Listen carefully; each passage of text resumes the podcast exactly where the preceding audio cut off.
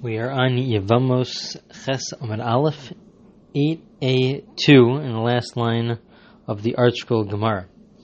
We are now up to the final, very last uh, suggestion to the question of why would we need the verse, the extra word of Aleha, when the Torah describes the prohibition of Achos Isha, that you're not allowed to marry uh, or have relations with your wife's sister, it adds the word aleha to teach you that there's the prohibition, even if it's in the context of yibam, even if uh, your wife's sister is also your brother's wife, two brothers marry two sisters, and even if it's in a situation of yibam where the brother passes away, you are not allowed to perform the mitzvah of yibam, and that is what the verse is telling us. And the Gemara, for the past couple of pages, has been trying to understand, well, why would we think otherwise? Certainly, if it's if the your sister-in-law, your brother's wife, is related to you some other way, let's say it's your daughter, it's your wife's sister, whatever the case is, it should be obvious that uh, there is a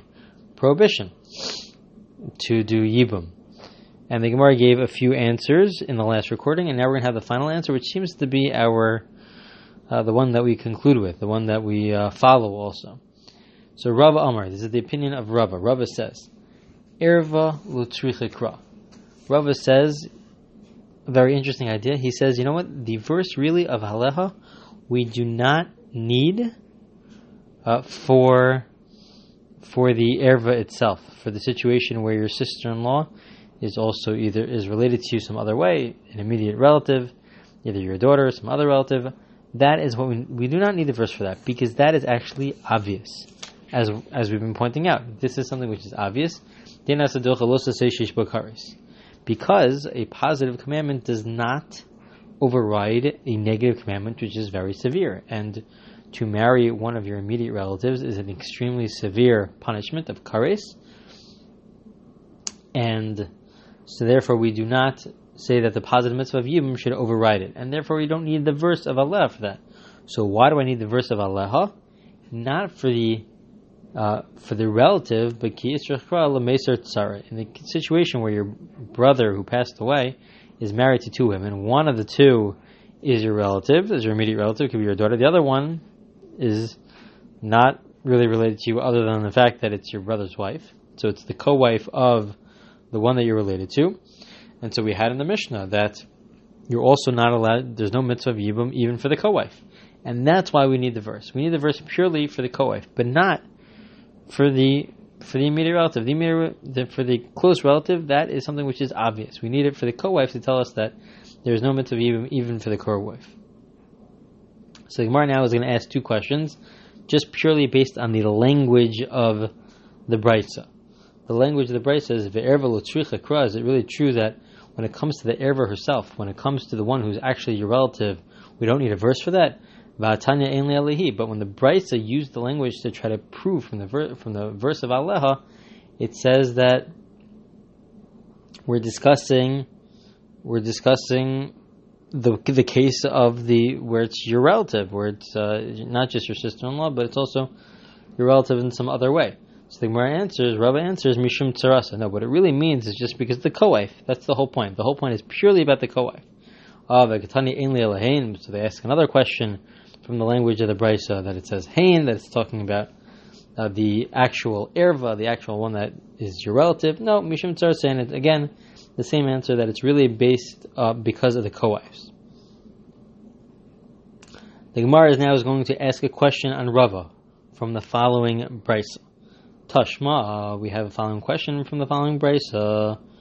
Rebbe Omer, Rebbe says as follows: V'lakach ulekacha v'yibim v'yibma lesser tsaros v'arayos. So this is an interesting new opinion that we have here of Rebbe. Until now, what was the source for the idea that whether it's the erva herself, whether it's the one who uh, is your relative anyways through some other way, or whether it's the co-wife of the erva, of the one that you're pr- prohibited to uh, to be with, it's the co-wife, and then uh, you can't do yibum also to the co-wife. Whatever the case is, that comes from the verse of Aleha. That's the way we've been understanding it until now. The verse of Aleha. What's the context there? The context there is discussing just. It's not about yibum. It's about just general arayos. It's discussing the whole list of, of, of relatives that you're not allowed to marry. And in there, there's the added word of aleha. So that seems to imply that the reason why there's no mitzvah yibum is because of the severity of the prohibition to marry a close relative. It's within that context. It's not even in, in the context of yibum, but it's within that context of of um, relatives that you're prohibited to be with that we have that extra word to tell us that even in the context of yibum, because of the severity of this prohibition, we're going to say you can't do yibum. That was the opinion that we've had until now. We're going to see now that now we're introduced to a new, a totally new opinion. Rebbe. Rebbe is of the opinion that it comes from really a different verse, which we're going to analyze over the next couple of recordings.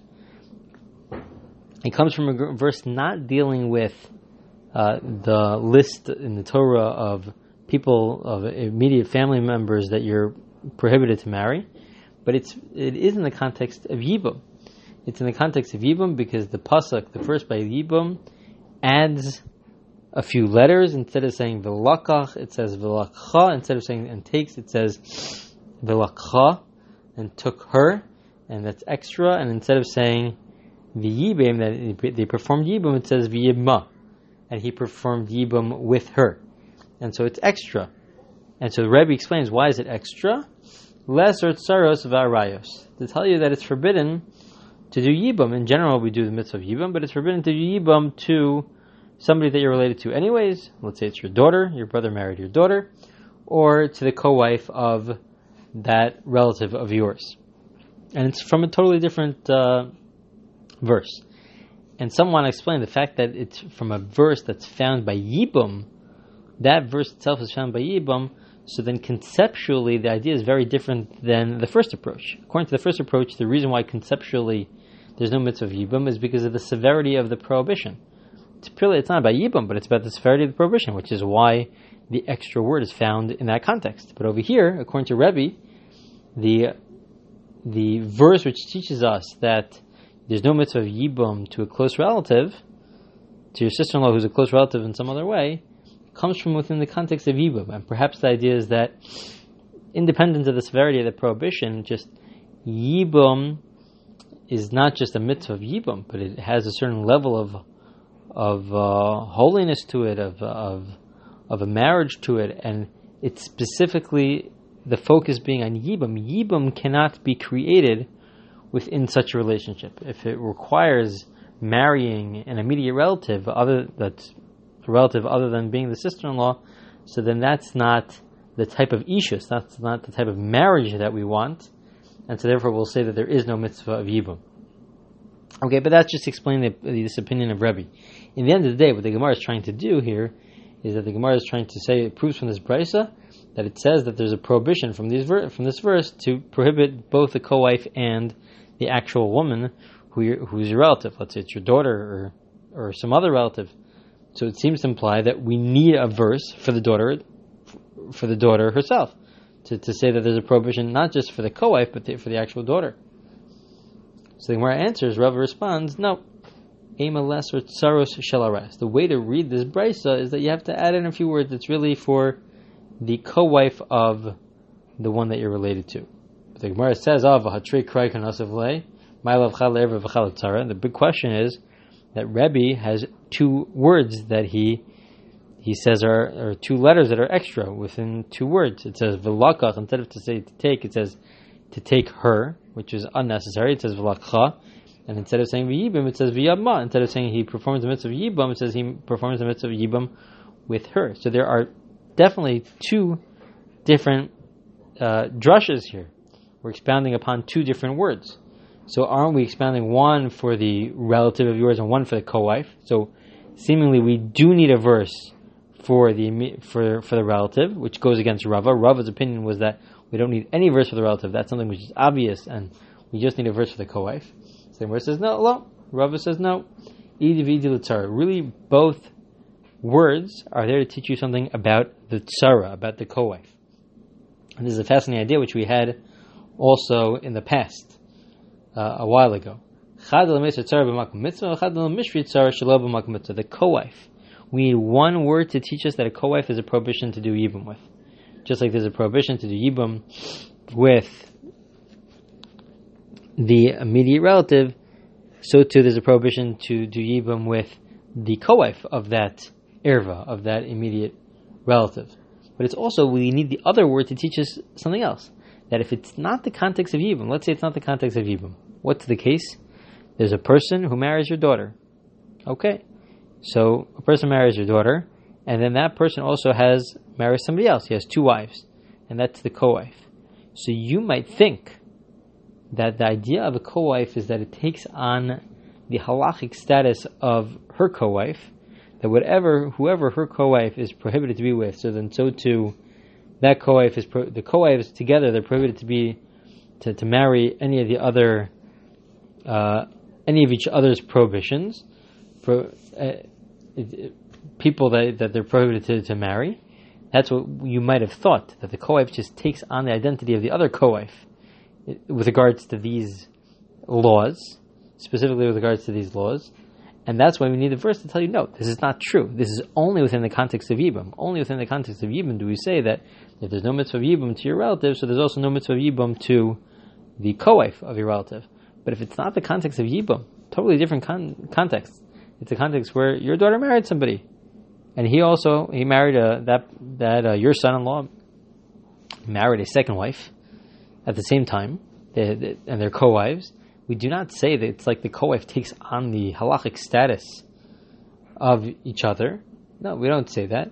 It's uh, you're you'd be you'd be allowed to marry if uh, your son-in-law divorced the co-wife or passed away. So then you'd be allowed to marry the co-wife of your daughter. There's no problem with that, and that's what the Torah is telling you. My time. Uh, how do we know this? That's why we're explaining the word yibim, and he performed the mitzvah of yibim only within the context of yibim. Do we have this concept that the co-wife there's a prohibition to do yibim for the co-wife? It's not if it's not in the context of yibim, so then we'll say it's cert, excuse me, it's certainly permissible. Amar Rav Ashi. And the Gemara now says Rav Ashi says Masnisin Namideka. You could even prove that Rava is correct from the Mishnah. Rava, who said that uh, the purpose of the verse is not to teach you about the erva herself. The erva herself is obvious if it's an immediate relative that you can't do yibum. It's really there to teach you about the co-wife. This is also clear from the language of the Mishnah. Why? The Ketani, because the Mishnah tells us, Chameshes Reinash and Potros saying, V'ilu Pturas Potros Lokatani. The language of the Mishnah is that there are 15 women who exempt their co-wives. The focus is on exempting the co-wife. It doesn't say that there are 15 women who are exempt from Yibum, and these are the 15 women that are your uh, close relatives who are also have a possibility of being your sister-in-law, your brother's wife. That's not what the Mishnah says. The Mishnah says specifically that they exempt the co-wives because that's the main focus, according to Rava. Because if it's just the immediate relative, that's obvious. That's something which is obvious. So it's specifically about the co-wife, and that's what the Mishnah is teaching you. Shema mina. We'll read a few more lines here. The Gemara now asks, "Umayshna erva de lo kra." Dina say dilchalos say shish bukaris. Tzara nami lo tibai ikra mishum dina say dilchalos say shish bukaris. The Gemara now asks, why do I need a, a special uh, verse an, or an extra word or an extra letter to tell him tell me that I cannot do yibum to the co-wife of my relative? Why is that necessary? It should really f- fall under just like I can't, uh, just like we don't say that the positive commandment overrides a severe negative commandment with regards to my immediate relative, with regards to, let's say, my daughter, my brother marries my daughter. We, we, it's something which is obvious. A positive commandment doesn't override a severe negative commandment. We should also already know that the co-wife of my daughter, who's married to, to my brother, that co-wife also has the halachic status of an erva of an immediate relative who's prohibited to be with me. Uh, and that's that's something which uh, is also deserving of kares.